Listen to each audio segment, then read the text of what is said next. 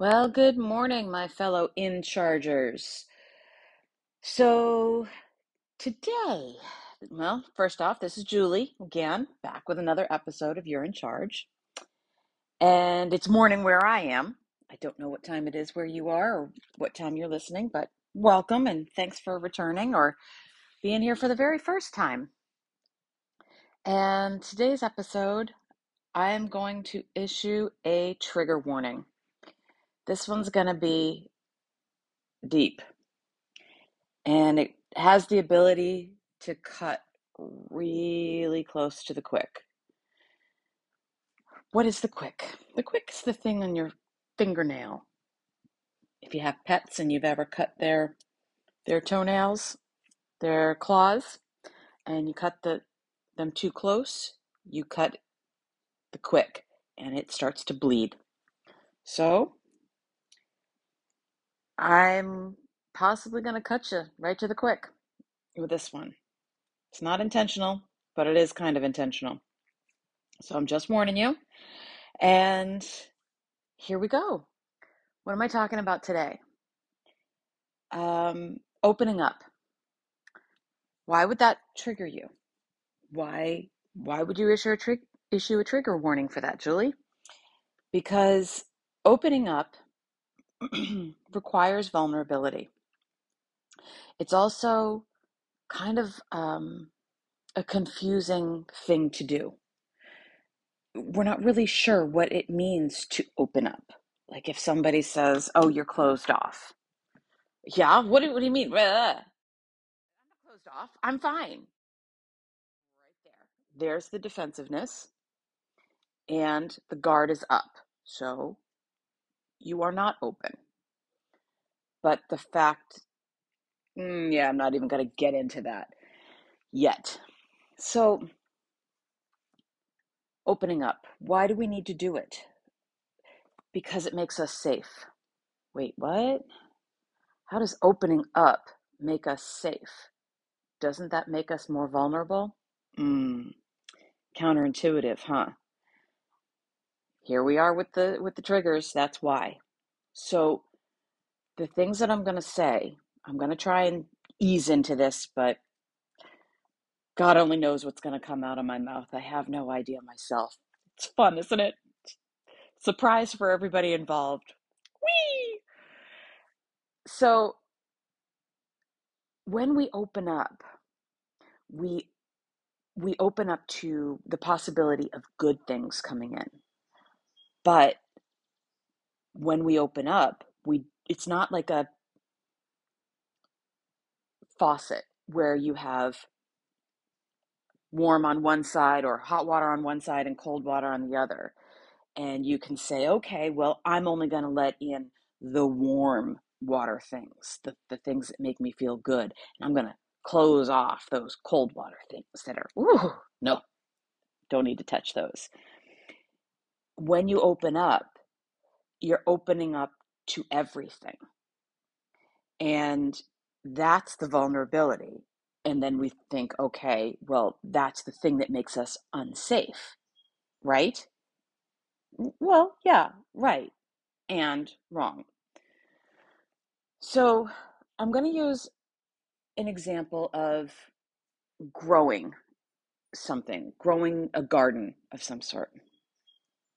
When you go to grow something, you're doing it with the intention of feeding yourself, of getting a harvest of something. So let's use lettuce for an example. If you're going to go out into your garden and, and prep the land, and you know, it can be a very small patch, it can be a little um, planter or something like that, and you can just grow your lettuce in that. You're opening yourself up to having somebody else also see that lettuce and say, mm, I want that lettuce for myself. Now, that somebody else could be a neighbor, and you walk away and they steal your lettuce once you've been nurturing it all this time. Or more commonly, it could be something like a little critter, like a bunny rabbit or the deer. And they love lettuce too. And they're not thinking, oh, this person just went out and planted the lettuce and I should let them have their lettuce. They're thinking, ooh, yumminess. I'm just going to go eat that. They don't know about boundaries and and not opening, you know, like property lines or whatever.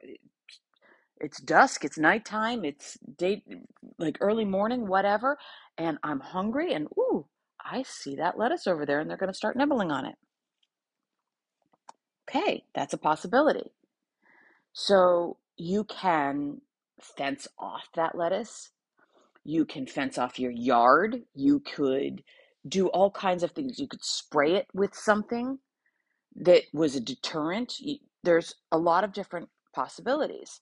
One of my favorite deterrents is partner planting.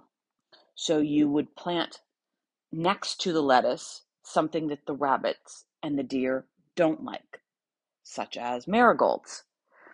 And now the smell of the marigold is off putting to the deer and the rabbit.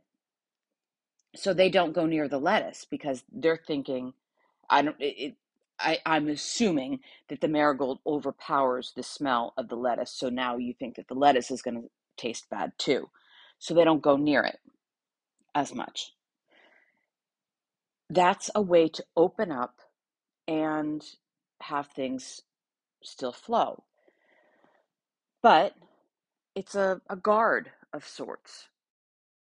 It's a friendlier guard than the fence or let's say a pesticide or a um, uh, what am I thinking of the habanero spray. You can you can spray a pepper spray, um, not like mace, but like um, something that would deter. It would it the taste buds obviously. If you have a, a habanero spray that you put on the lettuce, it's going to be hot to the the rabbit or the deer that eats it and then wow they're not going to want any more so they might get a quick nibble but then there's also washing that off or but you could also do pesticides. Okay i'm rambling down a road here but the idea is that you're creating a safeguard of that lettuce. And we create these safeguards for ourselves. But sometimes those safeguards can start to take more of our focus than the actual thing that we were trying to create that opening up to. So if you wanted that lettuce and you were really focusing in on that, now you might be constructing huge fences and gates and, and different things that take a lot more time, labor, money, um, wherewithal. Like there's there's more to it. And now, let's say you did build that fence with a gate and maybe even bird mesh over top of it or something like it's it's all caged in. Now your focus is no longer on the joy of growing that lettuce as much as it is as protecting that lettuce. And that's what we tend to do with our emotions and our kids and our pets and our lives in general. Maybe it's our house, maybe it's our job, maybe we we focus in to what starts out as a really good intention to harbor safety oh, so that we can nourish that thing that we want to grow. So, in my instance, it's lettuce. But what if what you want to grow is human beings? Or more importantly, you want to grow connections and loving emotions and joy. But now you've safeguarded around them so you haven't opened up, but you've closed down. Because what happens in our lives, it's happened to all of us, is we get hurt through our life. We a, a friend doesn't choose us to sit at the lunch table with them, or we're picked last for dodgeball. For you younger folks, dodgeball was a great pastime where you got to legally beat the crap out of your enemies with a big pink ball. It was awesome. But everybody who knows what dodgeball is is hearing that twang of that ball right now. It's an amazing thing. But we don't have those things in our lives anymore because somebody safeguarded us away from them and said that they were dangerous or they were mean or bullying or whatever. And there are good things to be had within the bad. But when we open up, we have to invite in the possibility of the bad and we can safeguard against it. But then there's over safeguarding, like I've said. And I know I'm on repeat, and I, I told you I don't know what's coming out of my mouth. I just knew that this topic needed to be talked about this morning. And what's once supposed to be holding your hand while you cross the street, while you learn to cross the street, becomes don't cross the street without me, becomes don't cross the street, becomes the streets are are unsafe, becomes stay in the house, becomes something more than the nourishing of exploring our world and knowing what comes of when we do explore our world and what what happens when we cross that street is we might have other people watching us. And that's something that we got away from in our society is watching others from a place of loving turned into watching others from a place of judging and wanting to blame and, and point fingers. So, what do I mean by that? I mean, it used to be that the village really did raise the child. I was fortunate enough to grow up in a place in a time when other parents were looking out for you. I had extended family also looking out for you. When you were out and about, there were eyes on you everywhere. And you didn't know necessarily that those eyes were watching you. It could be Mrs. Peterson, and I'm using a fictitious name right now. It it might be Mrs. Johnson, again another fictitious name. Just you might be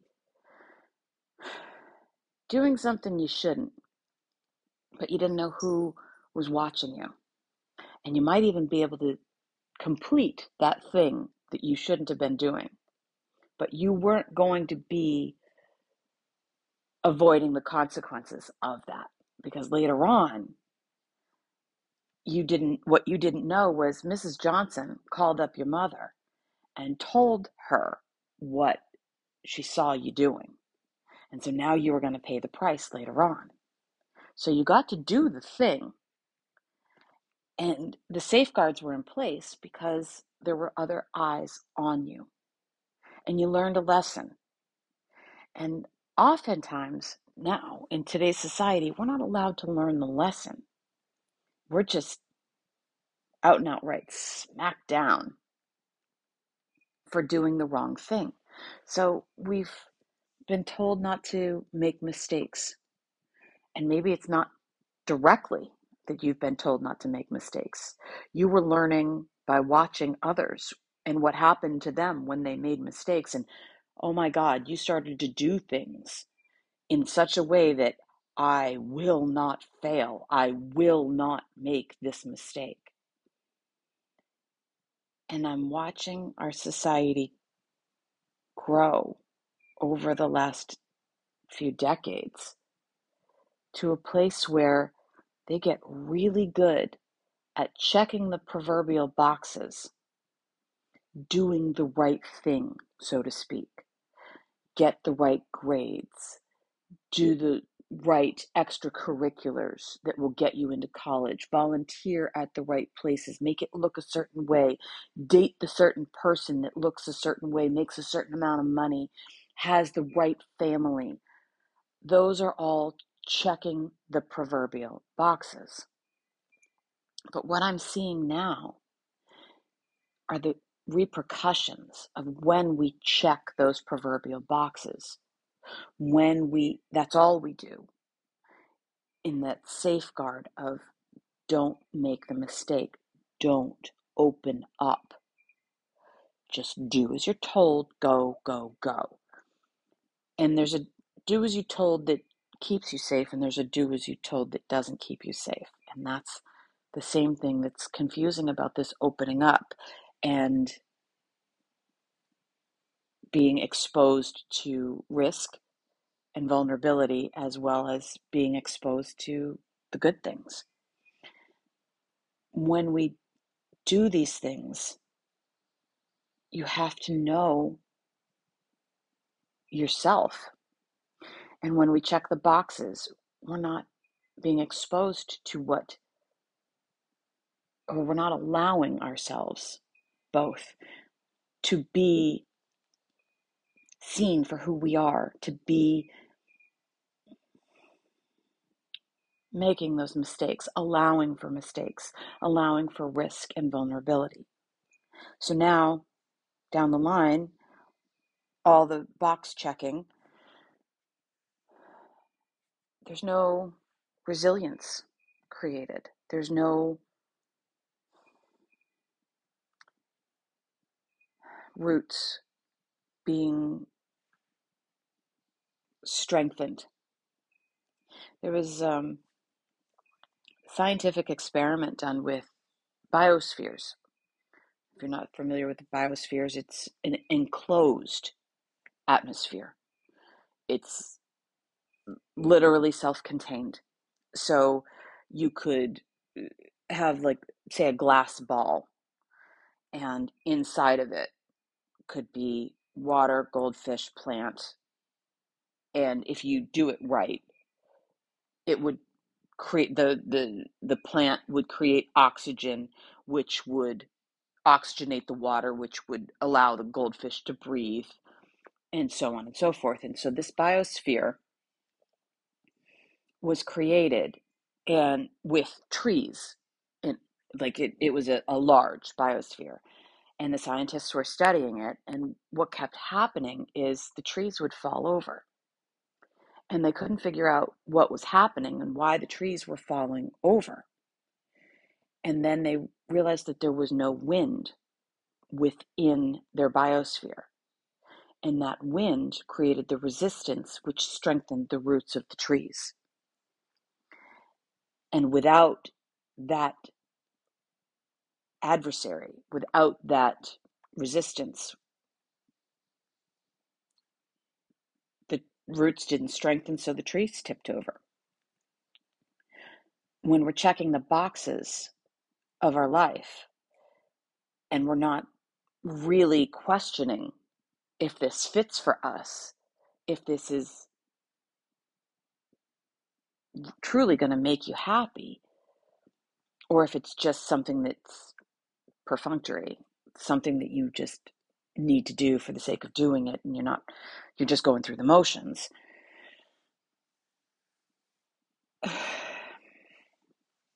It's not going to give you that resilience. And what will happen is you'll start to develop numbing and addictive behaviors and I think I've mentioned addictive behaviors. It's not necessarily the the classic alcohol, drugs, you know, sex, relationships, whatever. It's it can be that that the eating, It can be it can be the codependency. It can be um, picking up your phone too often. It can be drama. There's a lot of different things that we build into our lives in order to feel alive, feel alive, feel those things that you're hoping to nurture, to open up, and and we kind of get into it in a distorted, skewed, sideways kind of way instead of going into it direct directly. So opening up is a really challenging and necessary thing to do. So let's go back to the kid crossing the street. Opening up requires a trust, a trust that you know how to cross the street safely. You look both ways before crossing to make sure that there's not traffic that you would be crossing into. There's a lot of components to being able to cross that street safely. And a lot of them we're not even really thinking about, but being taught. Were we taught how to cross the street safely? Or did you just one day walk out of your house with your parents not knowing and you crossed the street? And maybe Mrs. Peterson was across the street, and maybe Mrs. Peterson had eyes on you and you didn't know it. And she was allowing that to happen. So she could grab you when when you got across the street or stop traffic if there was something that was you know that it was going to be a, an imposition it was going to be an unsafe thing but what happens if the parents realize that when you were crossing that street if oh my god my child got out because i didn't lock my door okay now the parents might lock the door all the time and now that's sending a message to that child. Whether the child is conscious of it or not, it's saying, I wasn't safe. I didn't do something. I made a mistake. And now I can't cross the street. Not only I can't cross the street, I can't leave my house. And so these little things start to get built in to our belief system where we are not safe. And we, little bit by little bit, start to shut down. Did the parents intend to make their child not feel safe?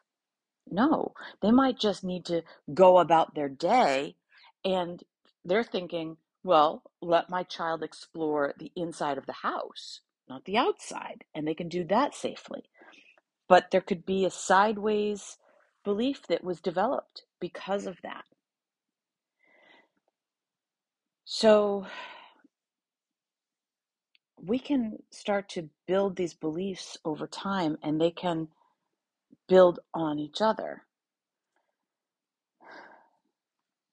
I'm really not liking where this is going, but I'm kind of liking where it's going because it's feeling uncomfortable to me. I'm not saying this well. I, I'm not doing this well. I'm not worried about being judged so much about it, but getting the point across. And while that's a physical safety, and while I've talked about the safety of a child growing up or the lettuce being grown, there's an emotional safety that we need to create too. And there's an internal and an external composition of all of these things. Opening up is a finessing of our world, internal and external. And some of us are able to open up because we felt physically safe in our worlds. So, therefore, you had an emotional safety. or vice versa. It could be that you had an emotional safety, maybe because you had a sister, a mother, an aunt, a grandmother who made you feel emotionally safe. Who, when that kid across the street hurt your feelings and didn't include you in the, the neighborhood game, when you were sad about that, maybe you had somebody that you could be hugged by and that made you say, yeah, you know what? Like made you feel okay to express that sadness and that hurt.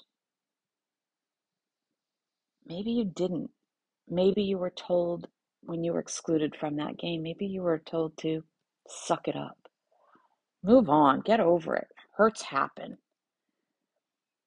And there's where your armor starts to come in and you start to shut down a little bit. You've got the message. It's not okay to to feel hurt, to feel sad, to feel excluded. That was your emotional crossing of the street where you just kind of got maybe maybe you didn't get hit by that car, but maybe it was really close and scared you emotionally. I'm using that as a metaphor. But what's happened? What what is inspiring this episode, this um, podcast episode right now of opening up, is actually something that I'm seeing all day, every day now. And it's based around our school shootings. And if you are not in the US, it's um, this is something that that's affecting our culture in a big way. And there's a lot of argument about how to stop these school shootings and, and what to do. And if you're in Europe, Vietnam, or someplace, Vietnam is a horrible example, yet that's the one that I was thinking of because I know I've got followers there, which is strange to me, but cool at the same time, um, because Vietnam was not safe at all. But maybe it is now. And you had a different type of shooting. You were invaded. But now we have that that in, invasion happening on our own ground, our own soil, by our own citizens. And it's a very confusing thing. And I don't typically get into politics. I don't like politics, but this doesn't feel like politics to me. This feels like out and outright safety. You're like our day to day. We're supposed to live in a free country. And it doesn't feel free when you're worrying about your own children going to their school where they should feel safe, where they should be safe. And what I'm going to say is going to be incredibly controversial. And I do not mean to offend, but if you are offended, I want you to look at that. I want you to look at why you're offended. But I'm going to tell you that I believe our answer in preventing these school shootings is not to close down, but to open up. And what do I mean by that? I mean, we talk about arming our teachers. We talk about metal detectors and gates and fences and alarms and predictive behaviors. And we talk about, and we're not just talking about it. People are actually doing this. They're creating these these quote unquote safeguards and they're performing drills that are scaring the shit out of our kids. There are kids that are suffering from PTSD, not because there actually was an active shooter in their school, but because there are active shooter drills in their schools.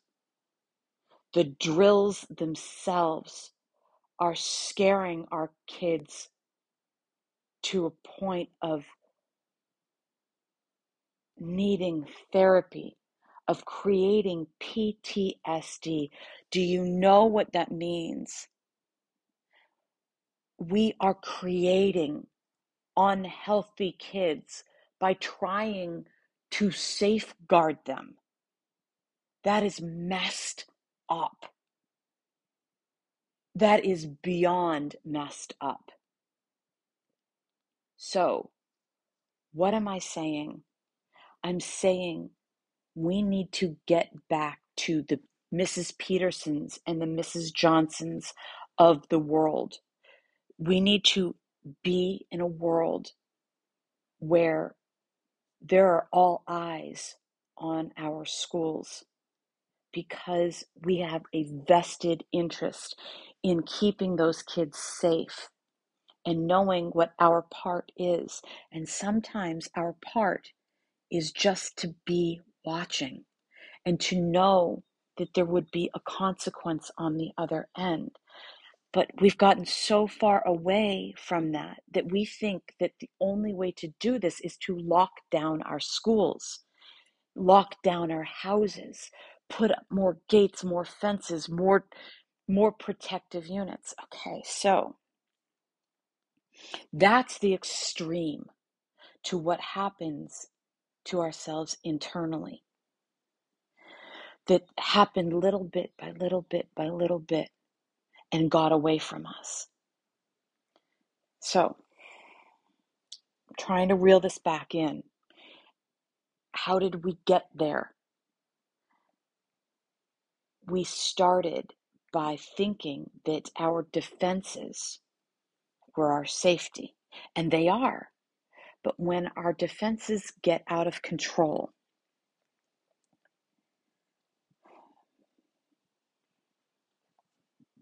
this is what we've created.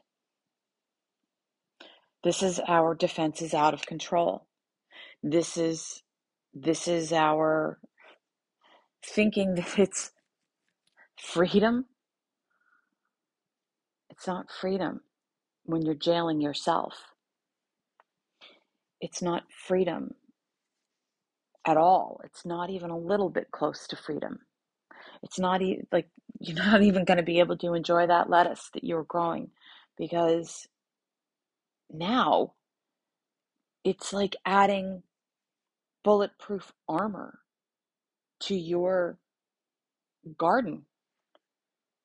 You you've put up so many shields the light can't even get in. And now your lettuce is going to die because it can't have the very thing that it needs of sunlight.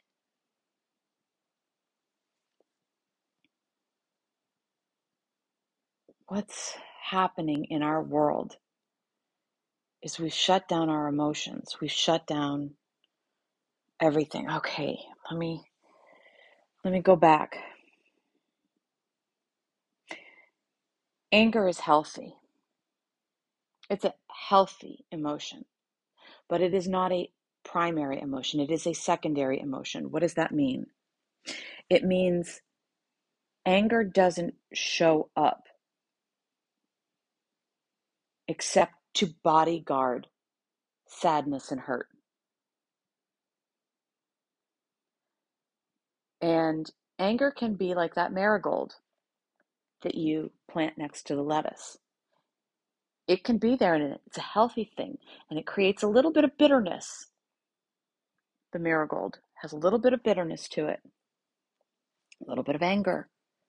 That's healthy because that protects the the lettuce.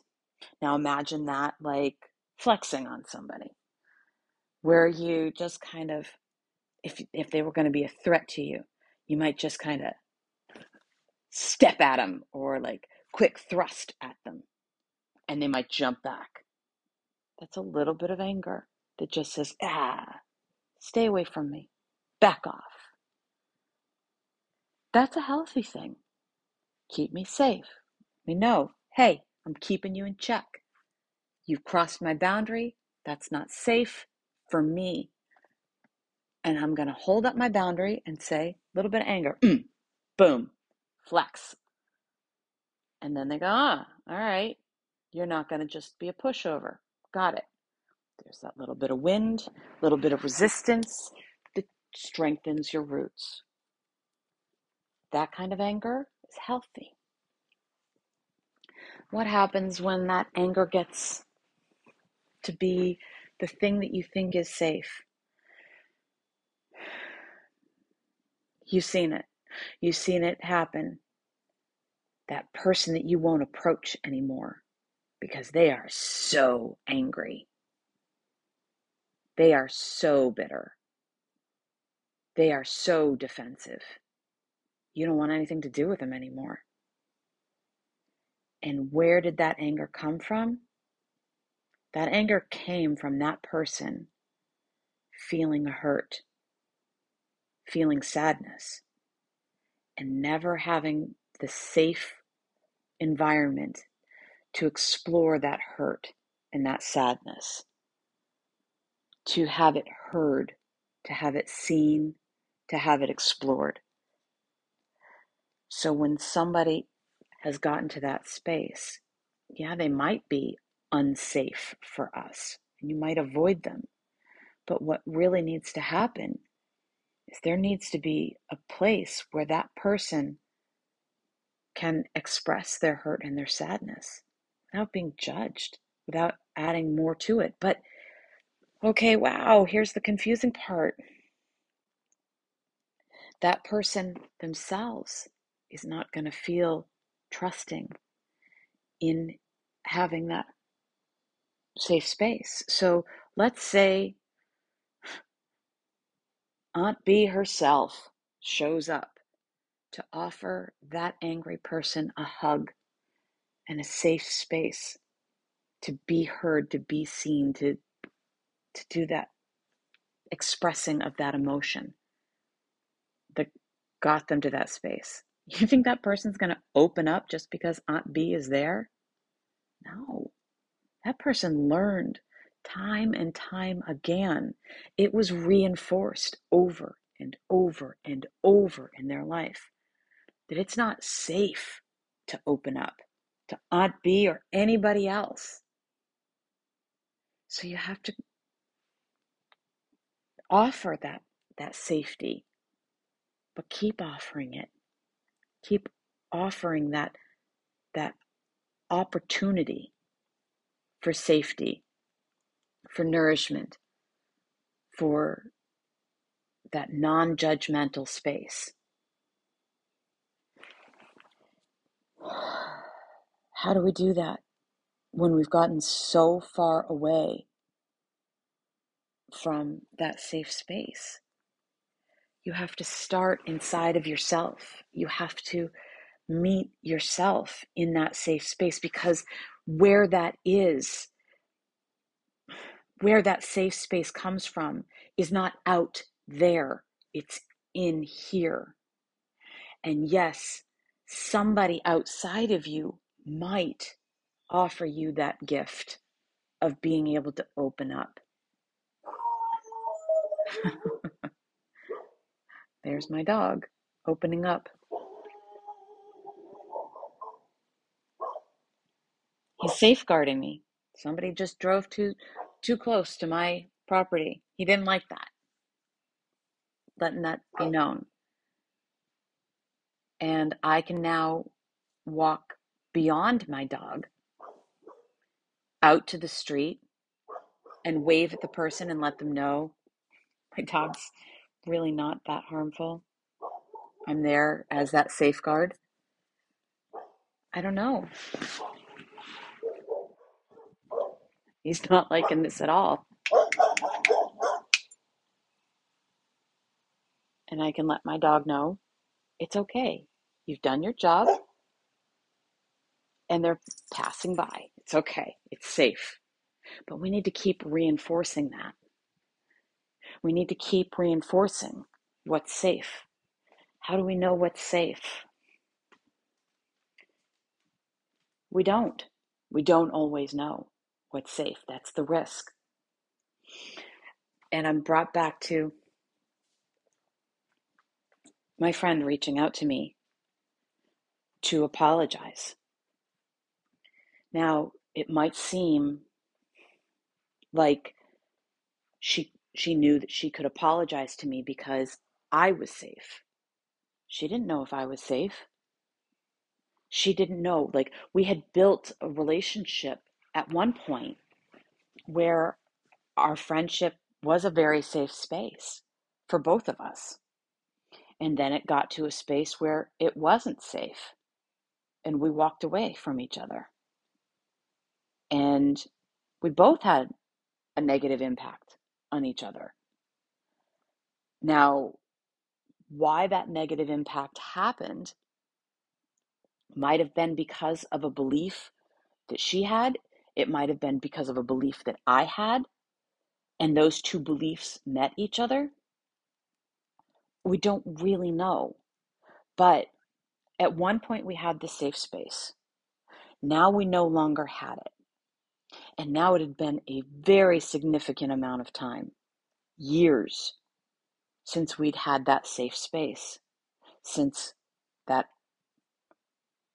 altercation had happened that caused us to walk away from each other.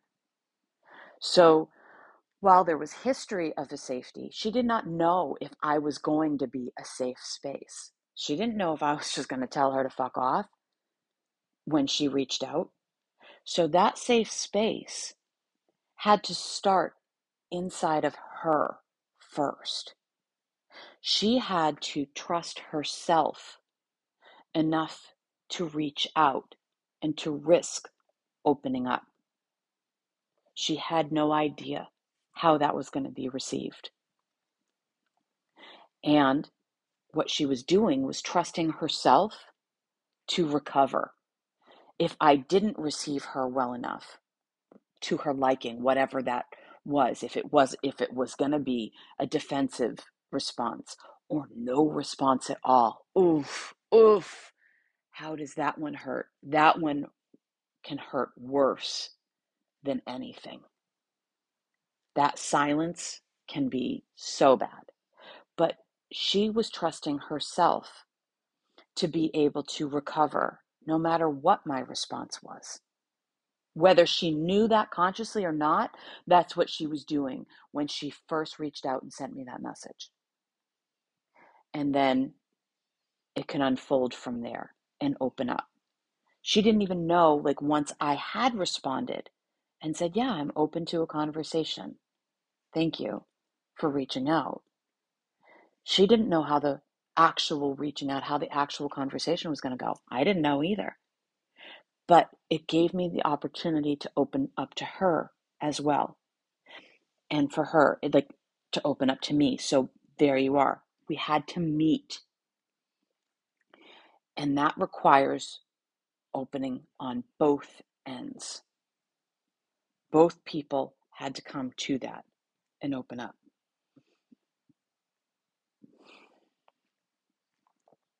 The vulnerability, the risk that takes that it takes to open up is truly an impenetrable strength that we have gotten away from in our society. And that is what we need to nurture. So, how do we start to heal this situation where we're being attacked on our own soil? Our children are being murdered by those that are unsafe. How do we do this? we start from both ends at the same time. We start from the internal, inside of ourselves, learning to open up, learning where it's safe to open ourselves up. And that means having to meet yourself where you feel unsafe and sitting with that, truly sitting with those emotions that are there, not judging them, not saying, well, this person did this to me, therefore that's why I'm unsafe. But just sitting with the result of the emotion, like the emotion is the result of whatever that behavior was, whatever that situation was that caused you to feel unsafe. Don't judge it. Don't blame it. Don't blame them. Just sit with the emotion that was the result of it. You felt unsafe? Okay. Sit with that un- unsafe feeling. Imagine yourself sitting by a campfire or in your own bed, or imagine a scene that is so safe to you. It could be a cave with a, a hole in the ceiling. I guess that's not technically a cave. I'm not sure what that is. I know that there's some sort of geological structure that that is, but has light to the ceiling, from the ceiling, from the from the top, coming in sunlight, but you're surrounded on all sides by this ancient rock, geodes of sorts. Maybe there's maybe there's a a lake that you feel safe in, surrounded by woods. Maybe it's just your own bed or your closet. Going in there, I know I had a client that she would literally take calls inside of her closet because it made her feel secure. Okay, good. Do that. Imagine that. Imagine whatever space it is that you feel safe in and really get into that. Use it as a meditation, an exploration, and create it in such a way that the visual is so strong that you actively feel safe. What's the texture? What temperature is is the space? Is is there a breeze? Are you inside? Are you outside? Is there music playing or sounds in the background? Deepen it so intensely that you actively feel like you're there. And once you've got that, have that be your safe space that you go to when you're exploring your emotions, these unsafe feelings. And then imagine your younger self sitting beside your older self now. And you're having a conversation with your younger self that whatever age that was where you first started to feel this feeling, this scary feeling, this hurt feeling, this vulnerable feeling. And let them know that it's okay. You've got them. You're going to sit beside them. And you're going to just allow this feeling to be there. Ask them what they need. Hug them if that's what they need. Let them cry, tantrum, throw things. Imagine it all in that space because you will actively have an emotional release from this activity. And something else will come up, something else will occur to you. They, they might say something to yourself. And now you have the ability, as a grown person, to keep that younger self safe. Ask them what they needed. Did they just need to be heard? Have they just been so angry that they haven't been safe? That they were just looking for you to make them safe? How are they going to feel safe again? Because I can guarantee it's not with an AK 47 that they're going to feel safe.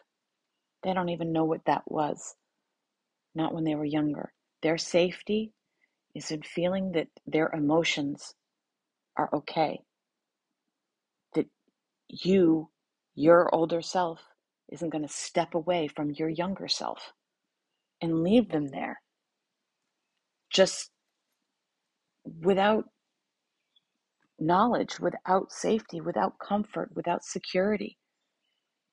They want to know that they're secure. That's what your anger is about. You want to know that you're secure, that you're safe. So give that to yourself. Create this image. Start there and feel those feelings that you weren't allowed to feel growing up. And keep going back and revisiting that. And I promise you, your world is going to start to change. You're going to start to find ways that you will feel safe in your own world because this is the healing. When people say, oh, heal that, let go, take care of that, that's what they're talking about, is doing something like this, meeting yourself where you weren't met in your world before. Not because those people were malicious and mean, some of them might have been, but they might not have known how to take care of you. They might have been that injured child raising you, but they were just in an adult body. They didn't know how to do this. I'm trying to teach you how to do this for yourself. So that's the inner work. You are safe to do this work. Create that safe space for yourself. Do this for yourself. So that's where you start, is on the inside, while simultaneously starting at the outside by listening to others. What does that mean? Does it mean hearing them? Oh yeah, you said you needed milk at the grocery store. Now, that's that's hearing. Listening is something entirely different. When you listen to somebody, you hear what it is that they're not saying as much as what they are saying. You're not there trying to think of how you're going to respond after they've they haven't even completed what it is that they're saying. Listening is an art form and it is the first and foremost thing that will heal them and heal yourself. When you actively listen to somebody, it is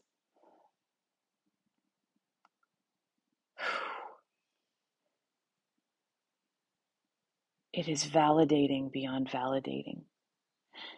There's a relief, there's a release, there's a it lets the air out, it lets the steam out. You can feel it when you have been heard. Your shoulders let down. You can breathe. You know when you've been heard. You can see when they've been heard. You can see it in them. Their guard comes down. That is what we need to do in this world. We need to open up to ourselves and we need to open up to them, whoever they are. Actively listen, hear them, hear their anger, their sadness, screaming to be heard. How can you hear them? Can you receive them? Can you do that? If the answer is no, then it's okay. Let it be no. Because it's better for you to acknowledge that you can't do that right now than to go in there knowing that you can't receive them, that you can't hear them, that you can't validate them, and create an unsafe atmosphere again because you will injure them. You'll injure yourself. You will create more harm. That is saying that, oh, my work is inside me this time. When I can actively listen to them, when I know the difference between am I ready to hear them or am I uh, incapable at this moment, when you can delineate between that difference, when you can discern if you are ready or if you are not, oh, girl, man, mm, that, that is healing. That is where we really truly start changing because then that in that discernment you know where your boundary is you know okay i am not able to do that so now you have a choice point now you can retreat back into yourself after saying hey i'm not available at this time i can't do that thing right now, whatever that thing is that's being asked of you. Maybe it's just to go to a social engagement. Maybe it's adding another project on at work. Maybe you don't have the capacity to hear your child's homework issues at that moment. And you can say, hey, I want to help you, but I can't right now. I need to take a minute and just come back to me. Okay, that takes a lot. That takes a lot to be able to say that, to be able to hold that boundary. So then you have that choice point to hold that boundary. Then go and honor that boundary and go find a safe space and take a couple of minutes. And here's another tidbit that I'm going to give you. This one is a tip. You don't always have huge, copious amounts of time to do this inner work. So we have on our phones a timer, egg timer type of thing. You can set that. I want you to set it for two minutes. Go find a safe space. Maybe it's the bathroom, maybe it's a closet, maybe it's something where you get to have two minutes. Set the timer to feel whatever it is that was coming up that made you not feel capable of hearing them, seeing them, knowing what it was that you needed to do. Because there's something that was blocking you. So, whatever that feeling is, I want you to identify the feeling, if at all possible. If you can't identify it, just go and know, okay, I have two minutes and I'm going to find out what that emotion is. So you go and you set your timer for two minutes and you say, I feel. And then, boom, whatever pops up, whatever that emotion is, it's probably going to be sadness or anger. Those are the things that are going to be there. Frustration, okay, yep, those are components of anger. So feel it. I'm frustrated. I'm frustrated. I'm frustrated. Say it. Don't blame anybody. Attach to any story. Just that's what I feel until you feel the frustration release. And then something else is going to pop up. And you keep feeling until, whew, suddenly you've heard yourself. You've listened to yourself. And I guarantee you will not be able to do this for two minutes. You will get to that neutral position in under two minutes if you do it correctly. Holy crap. Is that like, oh my God. Can you do that in two minutes? Yeah, you can. You can feel your feelings that quickly. You can turn yourself around that quickly if you hold the boundary you set the time aside and you do it. It requires going back and doing this time and time again. you will get better. Part two of opening up. So I just learned something new. I learned that I can only record an hour long podcast. So I got cut off, and that was interesting for me. I'm opening up and I'm learning something new. I'm learning how this technology works. But let me get back to what I was saying. So I figured out that I ended just after telling you about how to feel your feelings and how to listen to yourself and honor what's going on inside of you. And what I realized is I've given you a lot during this episode. I've given you a lot to think about. I've given you exercises, multiple exercises for you to create that space for yourself and ways to help yourself, which therefore helps others. But I wasn't sure how this episode was going to go.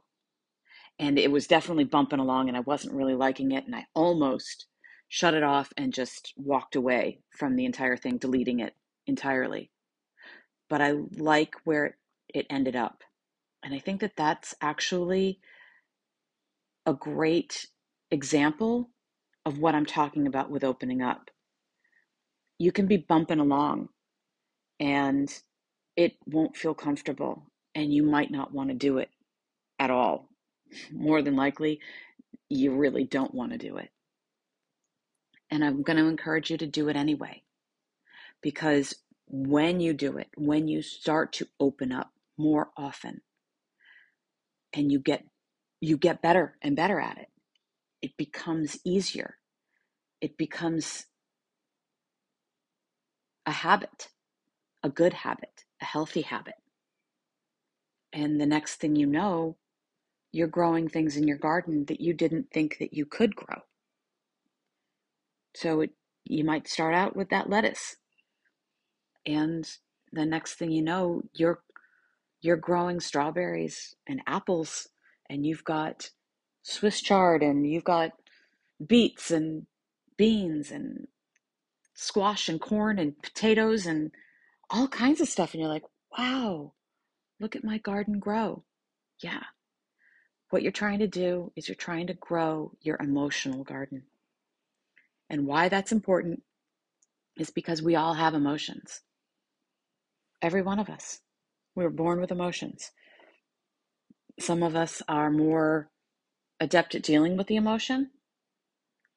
And that's just because of who we are innately, but it's also because of who, how we practiced. And you can actually grow your EQ, your emotional quotient. Your IQ is stationary. There it is. You you will always be as smart as you're going to be. I mean, assuming your brain is fully developed. But your emotional quotient can change. And you can adjust how you approach your world. You can deepen your connections with people. You can create new relationships. You can let go of toxic ones because you're learning about your emotions. I've given you a bunch of exercises and a lot to think about. And I would encourage you to probably listen to this podcast again. I'm not one to go back. God, that's actually probably a shortcoming of mine. I write things down, I record things, and I don't go back. I don't listen to them. And had I done that at some point in my life, um, had I had made that more of a habit, I might have learned my lessons a long, long time ago. I might have made it easier on myself. And what's the lesson in that? Listen to yourself. If you write things down, if you record things, go back and reread them, re listen to them. I don't care how you record it. It could be a video, it could be photography. Like, go back. You've been giving yourself clues all along, but listening to yourself is the key. It's the key to everything. You already know your answers. But if you're not listening to yourself, if you're listening to somebody else thinking that they have your answers, those are your pitfalls. That's where you're really going to fall down in flight because they don't have your answers. You are the expert in your life. I don't care how old you are. You know yourself better than anybody else. But you might have thrown up a whole bunch of blocks and put them as safeguards to keeping yourself safe from the outside world. Well, what you did was you blocked yourself from yourself. There's a whole lot more to that. But I'm going to close this out and leave you in charge of listening to yourself, healing yourself by listening to yourself. Please reach out, ask me questions. I, I want to help. I want to support you in doing this because it makes all of our worlds better. I love nothing more than connecting with all of you. And I don't know where this podcast is bringing me. I didn't know where I I was stepping up and owning myself last year, and I did something that I um, haven't done before, but I've wanted to. I I always wanted to row scull, um, the the long rowing boats, um, and we never had the opportunity. When in high school, we didn't have those boats available to us. And in college, I didn't go to a college that had it. I would have walked onto the team at that point and tried it then. I finally did it last year. And it actually opened me up to meeting new people that I haven't talked to all year long. I when we closed out at the end of the season, um, at the end of the summer, early fall, I had no connection with them. Turned out that there's work that came back to me, not just a little bit, like a lot. I had no idea what that would open up, but what I the reason I was doing it wasn't to open up work. It was to open up me and do something that I always wanted to do. I listened to me. And I had so much fun doing it. It was meditative, it was exerting, it was challenging. Like there was so much that was in line with who I am. And I love it. And I go, I don't know how I was going to get back in the pond this year, but I'm back in it because the work that I'm doing is for this group. And then that group opened up work for me and provided me a membership. Awesome! I get benefits from doing something that I had no idea how this was going to open up. I had no idea. And I didn't have any expectation of it doing this. But that's what opening up and listening to yourself can do. And so I'm doing it more and more. I'm opening up with this podcast. I have haters listening to me, and that cracks me up. Cracks me up because they're supporting my podcast, whether they want to or not. They might have a sneer on their face when they're listening to this, and they're listening to it to try to bash the hell out of me, but they're not. They're actually supporting me in doing that, which just tickles me pink. That just makes me laugh so hard. So thank you to my haters who are listening to me right now. But it's the supporters that I'm really focusing on. And haters, if you can walk away with something, that makes you a better person, please listen on. If you can have that opening up and think maybe I had her pegged wrong and maybe I could turn around and actually start to like her, good for you. That's not about me. That's about you. And if you can't turn it around and you can't like me, that's okay too. I'm not for everybody. This has been a great lesson for me too. Doing this podcast is challenging and threatening and life affirming all in and of itself. And I challenge you to step outside of your comfort zone, open yourself up, whatever that looks like. Start the conversation that you weren't sure you weren't wanted to start. Go for the job that you weren't sure you should go for. Buy the house. Ask the girl out.